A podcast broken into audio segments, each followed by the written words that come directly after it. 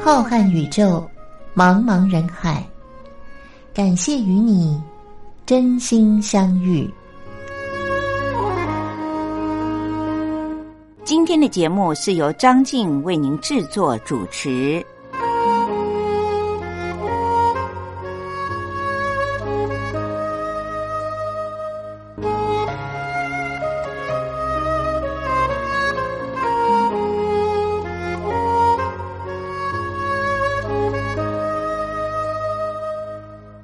位听众朋友，我是张静，很开心又到了星期天晚上的零点十分，真心相遇的节目当中，可以陪伴着大家的时候了。今天节目里面，张静要和大家来聊一聊，这是我最近所碰到的一个关于身体健康的问题。因为我自己是一个很容易紧张的人，所以常常都会觉得胃不舒服。而且这是一个从小我就有的毛病。大学的时候就第一次的罹患了胃溃疡，后来做了妈妈以后呢，因为生活更紧张，又要上班，晚上回家又要带孩子，还要面临先生不在家、婆婆打电话来一些琐琐碎碎的事情，所以张静又再一次的罹患了胃溃疡。经过了两次罹患胃溃疡以后，张静有所警觉。我发现这样下去不是办法，因为当时我才三十出头，就面临了胃很不好的情况。当然，每一次去治疗胃溃疡要经过一个很久的疗程，医生不免在每一次门诊的时候都会教我一些方法，如何的疏解自己紧张的压力，同时呢，也如何的照顾自己的胃。最近，张静发现我的身边和我同年龄的朋友，还有比我年轻我子女那一辈的朋友。和我年轻的时候一样，很多人都跟我说他的胃很不舒服，也有中医告诉他说胃弱，吃也不舒服，不吃饿了更不舒服。像我这样年纪的同学和朋友，当然就很紧张，生怕自己是得了胃癌，都会到医院里面去做一番彻底的检查。其实最后的结果呢？大部分都是胃发炎、胃溃疡，或者是十二指肠溃疡。可是像我儿女那一辈的朋友，因为课业或者是工作的压力，非常的忙碌，当然没有办法到医院里面去。尤其像今年新冠肺炎，让医院都封锁的很严谨的时候，他们更不想去了，而且也没有时间去像我们这个年纪的人做这么一番彻底的检查。于是呢。有的找中医，有的就上网去搜寻一下，一知半解的，到底好了没呢？有人是好了，有人呢还是如此。可是又发现他也没有很恶化，应该也不会是罹患了胃癌，就这样拖着吧。现在有越来越多的朋友，就是所谓的胃弱、衰弱的弱，胃弱一族。因为就连自己的女儿也经常的告诉我说，她的胃不舒服，不想吃饭。各位听众朋友，想一想，这让做妈妈的有多紧张啊！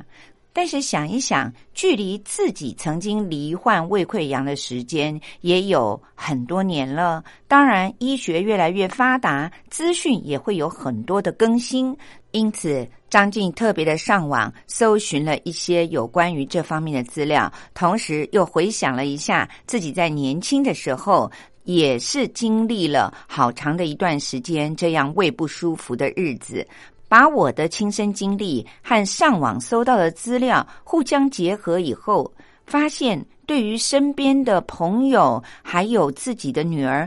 都有很大的帮助，因此就想到，不妨在节目当中也和我们收音机旁的听众朋友们一起分享这些资讯。或许我们收音机旁边也有一些听众是常年都觉得自己的胃不舒服，可是又不是什么严重的毛病。今天就想要在节目里面和大家来聊一聊我所知道的这些讯息，希望对于听众朋友们有所帮助。当然也会在节目当中为您点播我自己很喜欢，也希望听众朋友们很喜欢的一些歌曲。节目的一开始，我就要为您介绍这位歌手，还有这首歌曲，都是我非常喜欢的一首歌。但是，这位台湾的女歌手蔡淳佳，她的作品并不是很多，所以对岸的听众朋友们可能很少听过她的专辑里的歌曲。这是她翻唱张信哲的一首非常好听的歌曲。张静也特别的为您找到了蔡淳佳所带来的。爱如潮水，希望今天在节目的一开始呢，为您介绍这首歌。您不但会喜欢这首歌，而且对于这位台湾的女歌手蔡淳佳也会有很深刻的印象。我们现在就一起来听听蔡淳佳的《爱如潮水》。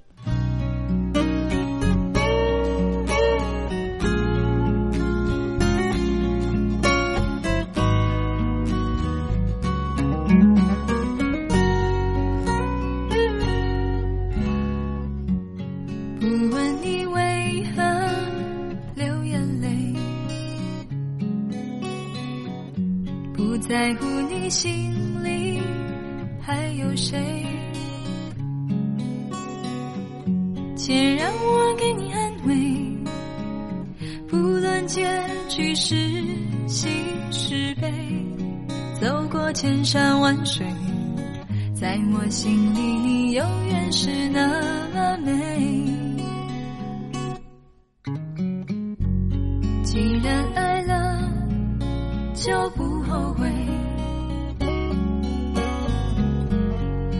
多的苦，我也愿意背。我的爱如潮水，爱如潮水将我向你推，紧紧跟随。爱如潮水，它将你我包围。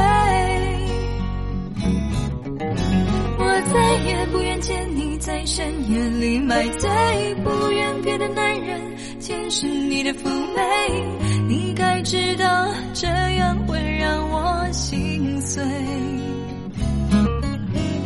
答应我，你从此不在深夜里徘徊，不要轻易尝试放纵的滋味。你可知道，这样会让我心碎。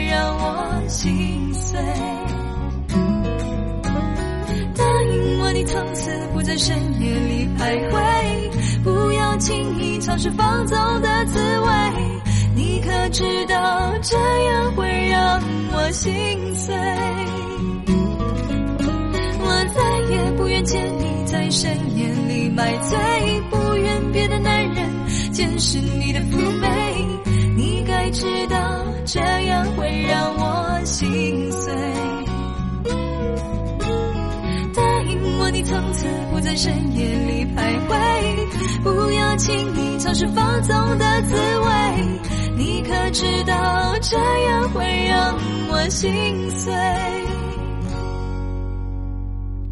你可知道这样会让我心碎？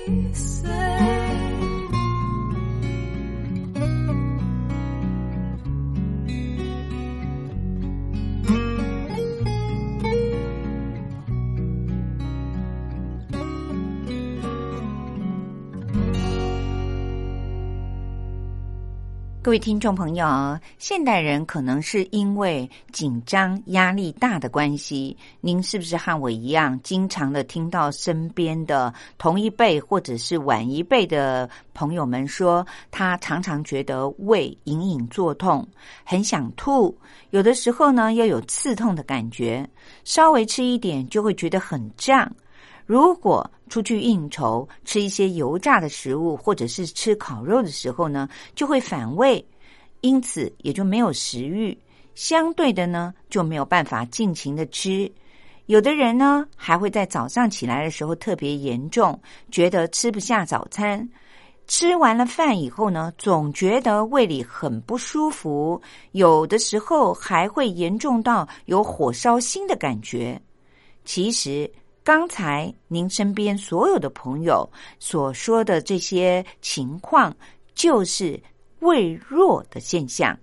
现在罹患胃弱的朋友非常的多，怎么说呢？因为又不是严重到十二指肠溃疡或者是胃溃疡，但是刚才说的这些感觉却反复的发生，让人觉得生活很不方便，很不舒服。日本有一位专门治疗胃的医生，他因此综合了很多门诊所碰到的病人描述的情况，出了一本书，叫做《胃弱使用说明书》。他的意思是说，像我们不知道是什么原因而导致了胃，甚至于包含了我们的食道、十二指肠，都会有不舒服的感觉，没有办法。正常的运作的情况，统称为胃弱。这有点像我们中医说的，就是胃的衰弱。说它是一种疾病，好像又没有严重到是称为一种病的状态。可是，经常因为胃的不舒服而苦恼的人，多多少少都会觉得自己的胃是有毛病的。有些朋友并不是经常的会发生这些现象，而是特别在吃了油炸的食物以后，就会觉得有消化不良的感觉。其实这也是一种胃弱的症状，因为有这种症状的人本来就拥有容易引起胃不舒服的条件。什么叫做条件呢？就是包括了张静刚才谈到的，像心理或者是工作生活环境上所来自于四面八方的压力、焦虑等等，再加上饮食的习惯可能不是很健康，就容易使得胃的不舒服变得更为明显化了。这就是这位日本医生所形容的，其实就是罹患了胃弱，像这样。包含没有发现自己胃弱的一些隐性胃弱的朋友在内，胃不舒服的人意外的还真不少呢。而这位日本的医生，他身为综合内科的医生以及心血管专科的医生，更是接触了好多好多这样的病人，所以才让他决定要出这本日文的。胃弱使用说明书，意思就是说，如果您有这样的现象，但是又不能够在医学上构成说是一种疾病的话，不妨参考一下这本使用说明书，会教您如何聪明的让自己的胃变得更健康。那就是要改变您的生活习惯以及饮食的习惯喽。也许有的人虽然有这样的毛病，可是他觉得这又不是什么严重的疾病，我就不管他，我都用忍耐的。其实医生说，如果您经常因为胃的不舒服，影响了自己的饮食的数量或者是进餐的习惯的话，到将来很可能会导致高血压、糖尿病这些病症。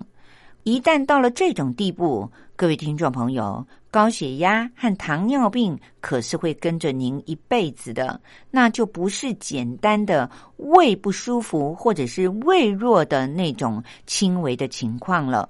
所以，要让自己的胃变得健康，才会让自己的身体变好，也才能够避免罹患慢性的疾病，像高血压、糖尿病等等。到底要如何的保健自己的胃呢？当然，首先就是要改变自己饮食的习惯，改变晚餐，能够好好的吃早餐。这可能是一天当中我们三餐最重要的一件事情了。然而，胃不好的人，往往早上就会消化不良，或者是没有食欲。就算是多么美味可口、丰盛的早餐放在眼前，也不会让人觉得食指大动。针对这一点呢，医生说我们可以尝试改变前一天晚上的饮食，晚餐要尽量的早一点把它吃完，最晚也一定要在您睡觉之前的三小时之前把它吃完晚餐。分量呢？晚餐要少一点，千万不要太多，吃的太饱。比如说，像一般的米饭类，最好能够把它减半。主食类呢，要尽量的选择脂肪比较少的，含有很优良的蛋白质的，像鱼肉类或者是豆腐类。除了主食还有肉类之外，当然就是蔬菜了。蔬菜呢，最好把它熬成汤，或者是用卤的、炖的方式来料理，不要生食。晚上这一餐吃生菜沙拉，对于胃是很不好的。这种对于胃比较温和的晚餐的菜单，会让我们在睡觉之前就已经在胃里面消化完毕了。那么食物已经排出了胃里面，睡觉的时候，我们的胃就能够充分的休息了，也会让您的睡眠品质变得比较好。第二天早上呢，因为胃早就已经空了很久了，当然对于早餐就会比较有食欲喽。除了刚才所说的要注意晚餐的饮食习惯和内容之外，另外呢，我们一日三餐或者是在吃零食的时候，因为胃要进行消化的运动，它就必须要分泌胃酸来帮助我们消化。那么包括了宵夜还有零食在内，用餐的次数越多，我们的胃就会越辛苦，尤其是零食。因为现在人呢，会用来作为零食的，大部分都是比较油腻的饼干、薯片，也或许是一些非常精致美味的甜食，然后再配上一杯含有咖啡因的咖啡和茶，来当做我们的零食下午茶。其实。刚才所提到的这些食物的内容，像甜点，还有油脂很高的洋芋片，以及茶和咖啡，里面都含了很浓的咖啡因，都会对于一个人的胃造成很重的负担。如果我们在一日三餐之外，真的觉得有一点饿的时候，医生建议最好喝一小碗热热的汤。因为吃温热的东西的时候呢，速度不会太快，这样就可以减轻我们胃的负担，也不会让胃觉得很寒冷。同时，消化的速度也就会变慢，让它是缓慢的进行，而不会因为消化的速度要变快，胃造成了很严重的伤害。此外，有些胃弱的朋友，或者是平常吃东西就比较少的人，透过了喝一小碗温热的汤，汤可以有各式各样的汤，并不仅仅只是蔬菜汤或者是肉汤。现在有很多的素食的汤品，在便利商店或者是超级市场里面都可以买到。像在台湾的话，您就可以看到琳琅满目的。味噌汤、紫菜蛋花汤，甚至于包括玉米汤，只要您找一些信用可靠的、比较大的厂牌所卖的即溶汤品的话，其实它都是用很多量的蔬菜所熬成的汤底。对于身体呢，都是很健康的，吃的时候又很方便，只要倒上两百 CC 左右的热水，把它搅拌一下就可以享用了。对于我们胃不好或者是吃的少的朋友来说，是一个很容易就可以摄取营养，而且又非常快速简单的方式。各位听众朋友，刚才所提到的这种即溶的汤品，记得在选择的时候一定要选择您信任的、知道的大的厂牌所卖的即溶汤品，就不需要太担心了。各位听众朋友，聊到了这里，先让我们休息一会儿，来听听台湾的盲人歌手萧煌奇所唱的。爱的代价。待会儿张静会告诉您，对于我们的胃不好，最好的食物，甚至于像药一样那么好的食物，到底是哪些呢？现在先来让我们听歌，萧煌奇的《爱的代价》。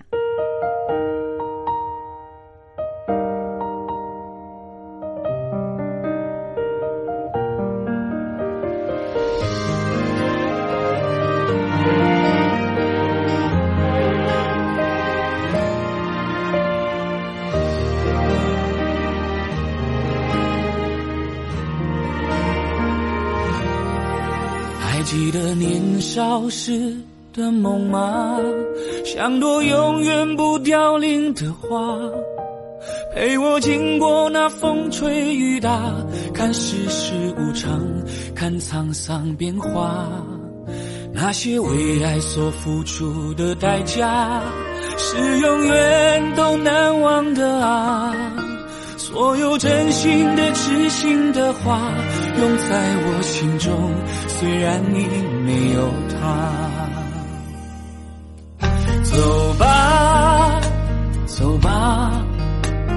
人总要学着自己长大。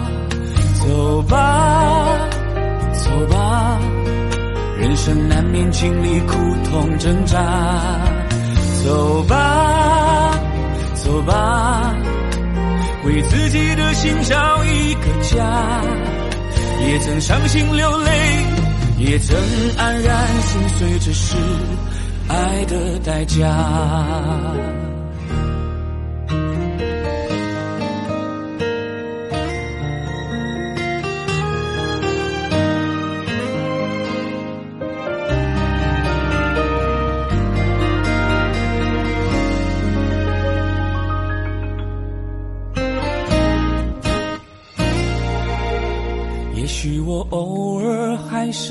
想他，偶尔难免会惦记着他，就当他是个老朋友啊，也让我心疼，也让我牵挂。只是我心中不再有火花，让往事都随风去吧。所有真心的、痴心的话，仍在我心中，虽然已没有他。走吧，走吧，人总要学着自己长大。走吧，走吧，人生难免经历苦痛挣扎。走吧，走吧。为自己的心找一个家，也曾伤心流泪，也曾黯然心碎，这是爱的代价。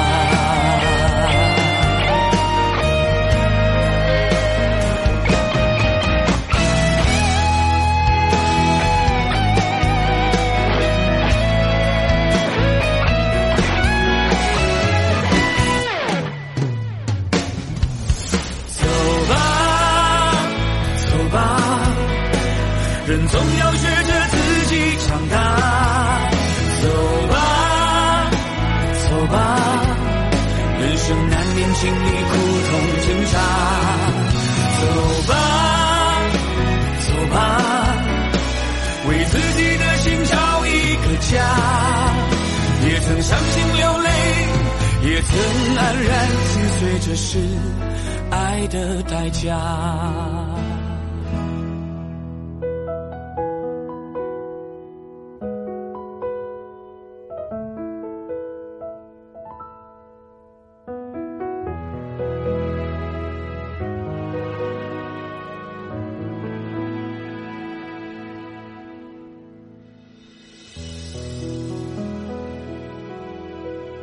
各位听众朋友，我是张静。今天在节目当中，在前一段的时候和大家聊到了，现在的人因为种种的压力还有焦虑，很多人都觉得自己的胃不好。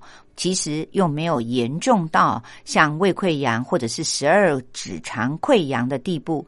可是如果放任它不管的话，胃不好会影响我们的食欲，也会让我们的一日三餐的饮食习惯变得很差，最终呢就会导致一些慢性的疾病，像糖尿病或者是高血压等等。当然就变成了要跟着我们一辈子的疾病了。所以胃不好可大可小。因此，特别的提醒大家，接下来呢，就要告诉您，如果您仅是因为胃常常觉得不舒服，还没有到病的状态的话，要如何的保养呢？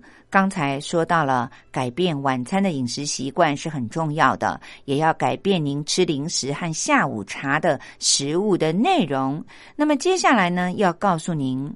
在所有的蔬菜当中，被看成是食物当中的胃药的，那就是又便宜又盛产的高丽菜。高丽菜被称为是食物当中的胃药，是因为它里面含有很丰富的碘甲基甲硫基丁氨酸。这么复杂的一个学名，各位听众朋友，简单的说，它就是含有维他命 U 这种成分呢，是我们调制胃药的时候，很多知名的大厂牌的胃散里面一定会放的，就是维他命 U 了。这是一种重要的营养素。那么学名叫做。碘甲基甲硫基丁胺的这种维生素 U，它具有保护以及促进我们修护胃所分泌的黏膜的功效。这样一说，各位听众朋友就懂了吧？维生素 U 对于我们的胃黏膜是有着很重要的保护的作用的，而便宜又好吃的高丽菜里面呢，含有很丰盛的维生素 U。另外，当我们切碎或者是放进嘴巴里面咀嚼高丽菜的时候，因为高丽菜里面有酵素，这时候它就会产生作用，产生一种英文的缩写，叫做 LPA。那么学名上呢，叫做溶血磷脂酸的成分。LPA 能够让我们的细胞。增加生殖，也就是说，它会让我们的细胞增殖，而促进已经受到了一些伤害的胃呢，有很好的修复的作用。各位听众朋友，介绍到这里，您就要简单扼要的记住，那就是在我们的蔬菜当中的高丽菜，它就是我们的胃药了。希望大家一定要好好的记得这一点。维生素 U 还有制造 LPA 的酵素都很怕热，所以您在烹调高丽菜的时候呢，最好可以把它切碎一点，减少让它熟的时候提高了温度而影响了它的营养素。像许多欧美的国家，他们把高丽菜称为卷心菜，他们根本就是把它切丝或者是切碎，直接当做沙拉来吃。其实这就是为了要保存它所具有的高浓度的维生素 U 和 LPA 的酵素的原因了。另外也要记住一点，就是。为了要让高丽菜能够确实的消化，让我们人体能够吸收其中的这两种重要的成分，因此，不论您是生食还是熟食，放进嘴巴以后，一定要仔细的咀嚼它，把它咬碎。这一点很重要，因为能够帮助我们的胃部吸收。顺带一提的是，维生素 U 还不只是存在。在高丽菜里面，像莴苣，还有西方人非常喜欢拿来作为装饰和吃生菜的时候点缀的巴西利这种香菜，以及芦笋、花椰菜、青海苔，甚至于令人意外的是，连牛奶和优格里面都含有很丰富的维生素 U。各位听众朋友，除了高丽菜是食物当中的胃药之外，现在提到了优格，也要特别的为大家介绍一下。被医生称为是完全肠胃食物的优格，也是很重要的。它的原因是在于优格里面含有很丰富的优良的蛋白质，以及包括了像钙质和乳酸菌等等这些营养的成分。蛋白质是组织身体的养分，对于修复胃黏膜来说也是不可或缺的原料。蛋白质有很多种的小分子的氨基酸所组成的，而优格的蛋白质的氨基酸呢，它的平衡性是最好的，所以被医生们认定是优良的蛋白质。此外，优格当中的部分的乳蛋白。会因为乳酸菌的作用分解成为氨基酸，所以它的特色就是很好消化。光是这一点，优格对于我们的肠胃来说就是一个非常令人值得去吃的食品了。优格和肉类或者是鱼类。这些其他的蛋白质来源的食物相比较的话，它的脂肪比较少，所以不需要花太多的时间，我们的胃就可以把它消化完了。而且，乳脂肪的特征就是要比其他脂肪更容易消化。当然，有些在练健身或者是想要减重的朋友，很在意脂肪的含量。那么，您在吃优格的时候呢，可以选择。低脂优格，甚至于有一些国家有出产的是无脂肪的优格，就更容易消化了。优格除了含有很丰富的蛋白质、乳酸菌之外，另外一提的是，它也含有钙质、维生素 A、维生素 B 群。虽然含量是比较少一点，但是可以一次补充很多种的营养成分，这也是很方便的一种食物哦。因此，大家在觉得有一点饿的时候，不妨用优格来当做点心或者是下午茶的食品之一。它不但完全的不会造成我们胃的负担，还会让我们有一种满足感，所以是一举数得的好食物，那就是优格。各位听众朋友，介绍到这里，不知道您记得了吗？非常的简单的两种食物，是我们胃部最好的胃药和饮食了，那就是高丽菜和优格。希望各位听众朋友在日常的时候可以多多的吃这两种食物，保护我们的胃部以及修复我们的胃黏膜。聊到这里，又到了张静要为您说历史故事的时间了。欢迎各位听众朋友们继续的收听哦。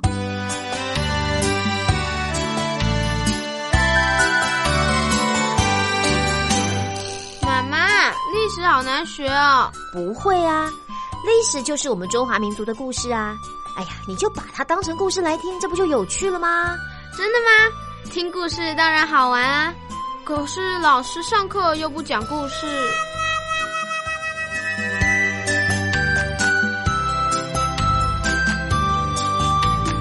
听光华小学堂说历史故事。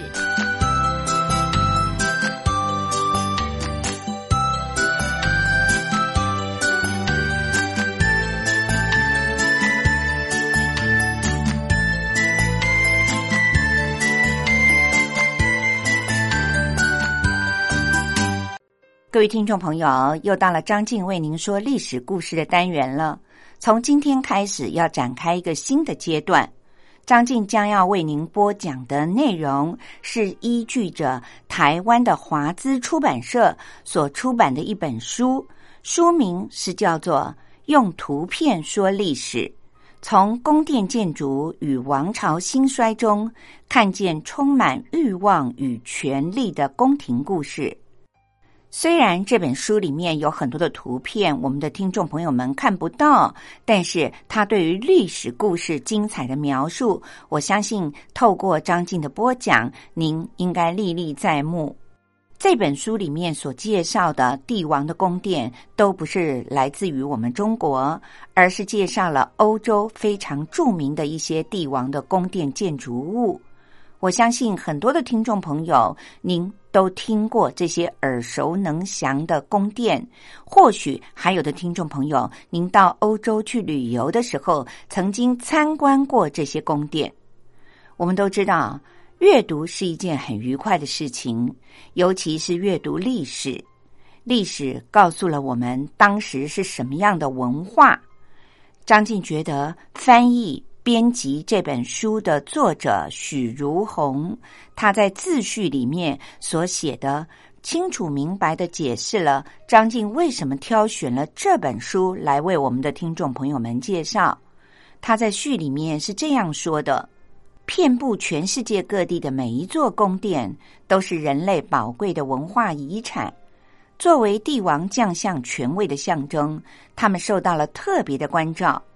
雄厚的财力、优秀的建筑设计师，还有技艺超群的能工巧匠们，造就了宫殿建筑的卓越和辉煌，也映照着君王权势的强盛和武力的强大。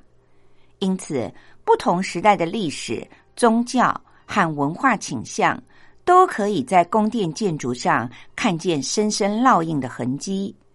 单纯的就艺术的层面来看，没有任何建筑能够比宫殿更具有时代的意义了。尤其在宫殿的建造过程里，统治者们大部分都顺应了建筑发展的必然规律，从而能够使得这些具备了时代特征的建筑历久弥新。十九世纪之前的欧洲是人类文明发展史里非常重要而且又独特的一环。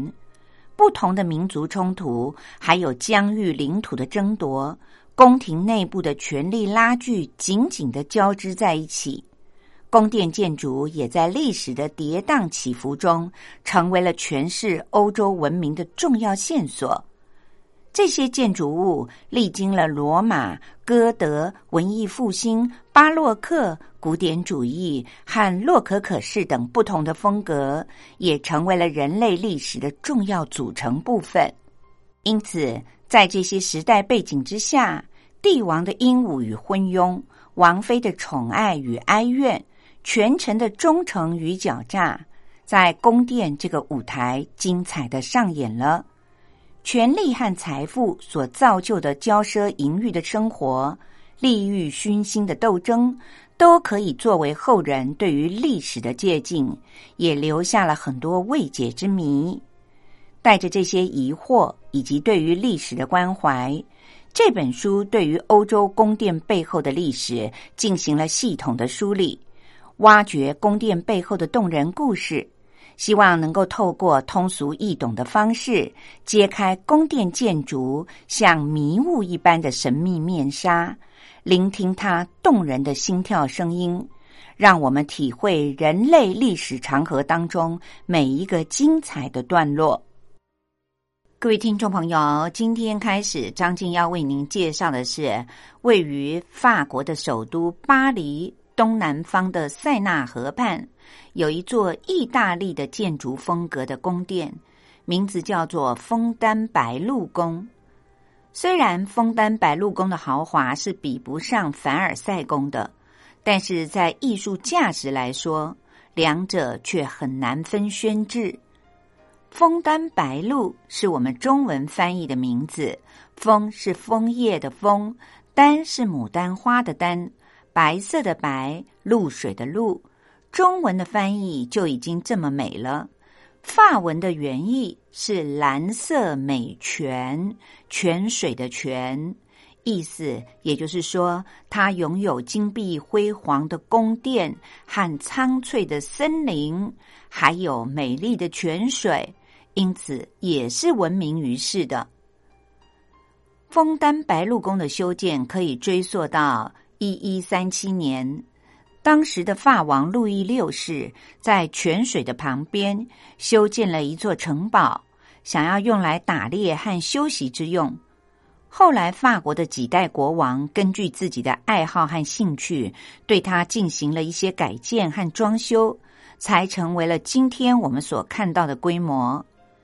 就风格来说，枫丹白露宫可以说是意大利文艺复兴和法国传统建筑艺术的完美结合，因此素有“法国的建筑博物馆”之称。如果仔细的追究起这座行宫的意大利的轨迹，那么就得回溯到欧洲国家的战争时代说起了。意大利地处欧洲大陆的南端，地理位置优越而且独特，商业贸易尤其是发达。法国和西班牙作为意大利的邻居，对于意大利的富饶早就垂涎三尺。由于意大利的发展非常的不平衡，北部发达，南部却很落后。而且半岛的内部各个城市之间竞争很激烈，时常都会有冲突发生，在政治上四分五裂。这种情况之下，也给了虎视眈眈的外国的诸强们有了入侵的机会。早在一四九四年，意大利半岛上的那不勒斯国王费迪南一世去世了，法国国王查理八世就趁机宣称。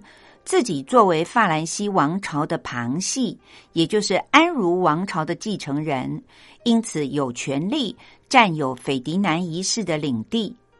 于是，查理八世率领着军队越过了阿尔卑斯山脉，进入了那不勒斯，也点燃了意大利战争的导火线。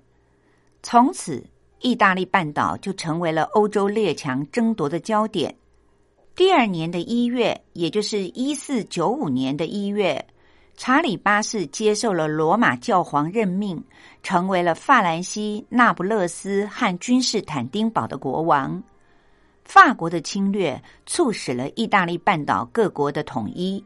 为了要对付法国，半岛上的各个国家联合起来，成立了神圣同盟。神圣罗马帝国的皇帝马克西米连一世。和西班牙的国王费迪南二世也不愿意看到法国在意大利半岛的势力扩大，决定要加入神圣同盟，把法国逐出意大利。经过了一年的时间，到了一四九六年的十二月，法国的军队战败之后，被迫撤出了那不勒斯。但是，意大利半岛的战争并没有因为法国人的离去而结束。意大利的富庶依旧吸引着欧洲各个国家的君主们贪婪的眼光。三年以后，查理八世的继任者路易十二再一次的远征意大利半岛上的米兰公国，相继的占领了米兰和伦巴底。随后，法国与西班牙两个国家化敌为友，共同的蚕食了那不勒斯。不过，到了一五零三年的春天，法国和西班牙两个国家因为分赃不均而爆发了战争。法国的军队兵败而逃，而那不勒斯则沦为了西班牙的领地。然而，意大利人民只享受到了短暂和平的果实，法国人的离去只是一种战略。经过了一段时间的休息以后。法国的势力又重新的在意大利西北部造成了威胁，也迫使威尼斯、罗马教皇、西班牙、英国和瑞士组成了神圣同盟，共同的对法国作战。一五一五年，法王法兰西斯一世举兵入侵意大利，借助马里尼亚诺战役的胜利，重新的夺回了米兰公国。但是不久之后，随着西班牙国王查理五世当选为神圣罗马帝国的皇帝，欧洲的战略平衡又再一次的被打破了。法国和西班牙两国为了要瓜分意大利半岛，也进行了好几次的战争。法国人屡战屡败，最让法国人感到耻辱的是，一五二五年的二月，帕维亚一战。法军惨败，可怜的法国皇帝法兰西斯一世被西班牙的军队俘虏。第二年，法兰西斯一世被释放了以后，一蹶不振，不得不留在法国巴黎，靠着荒淫放荡的宫廷生活忧愤度日。他曾经自己描述说：“宫中如果没有淑女，就像一年没有春天，春天没有玫瑰一样。”这就是他真实生活的写照。其实，法兰西斯是一个拥有文治武功的君主。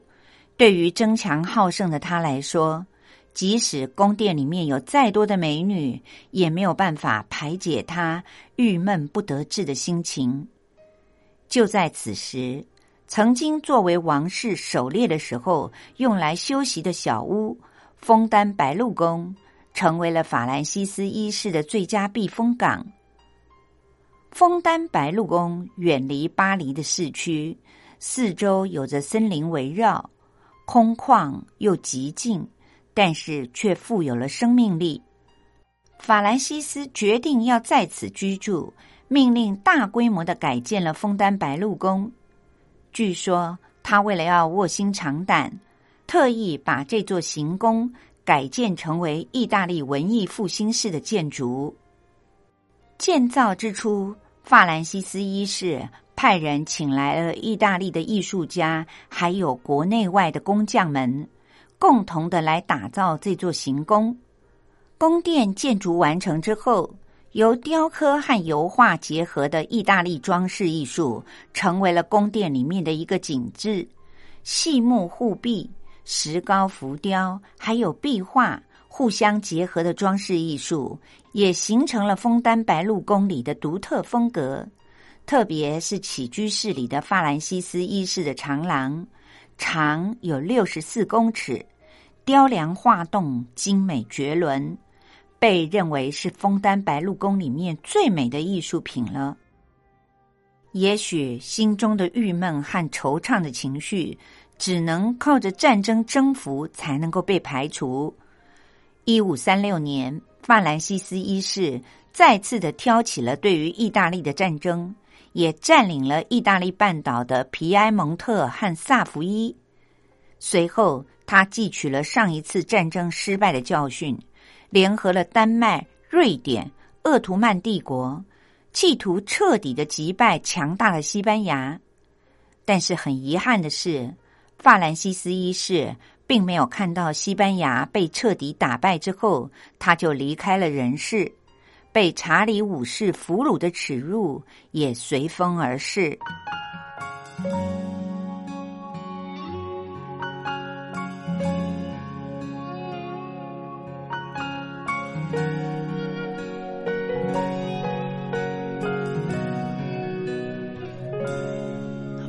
好想你，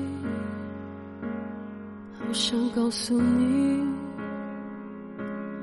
好想好想躺在你的怀里，静静听着你的呼吸。还记得那年的旅行，幸福甜蜜的表情，那一刻，希望时间能暂停。各位听众朋友，今天张静在《真心相遇》的节目当中为您介绍了对于我们的胃很好的两种食物。医生认为，一种它可以说是食物当中的胃药，那就是便宜又好吃的高丽菜，也就是西方人所说的卷心菜。另外一个呢，医生说它可以被称为是完全肠胃的食物，那就是优格。优格我们可以把它拿来当做点心，或者是下午茶，都是让我们胃不但有好处，而且完全不会造成任何消化的负担的食物。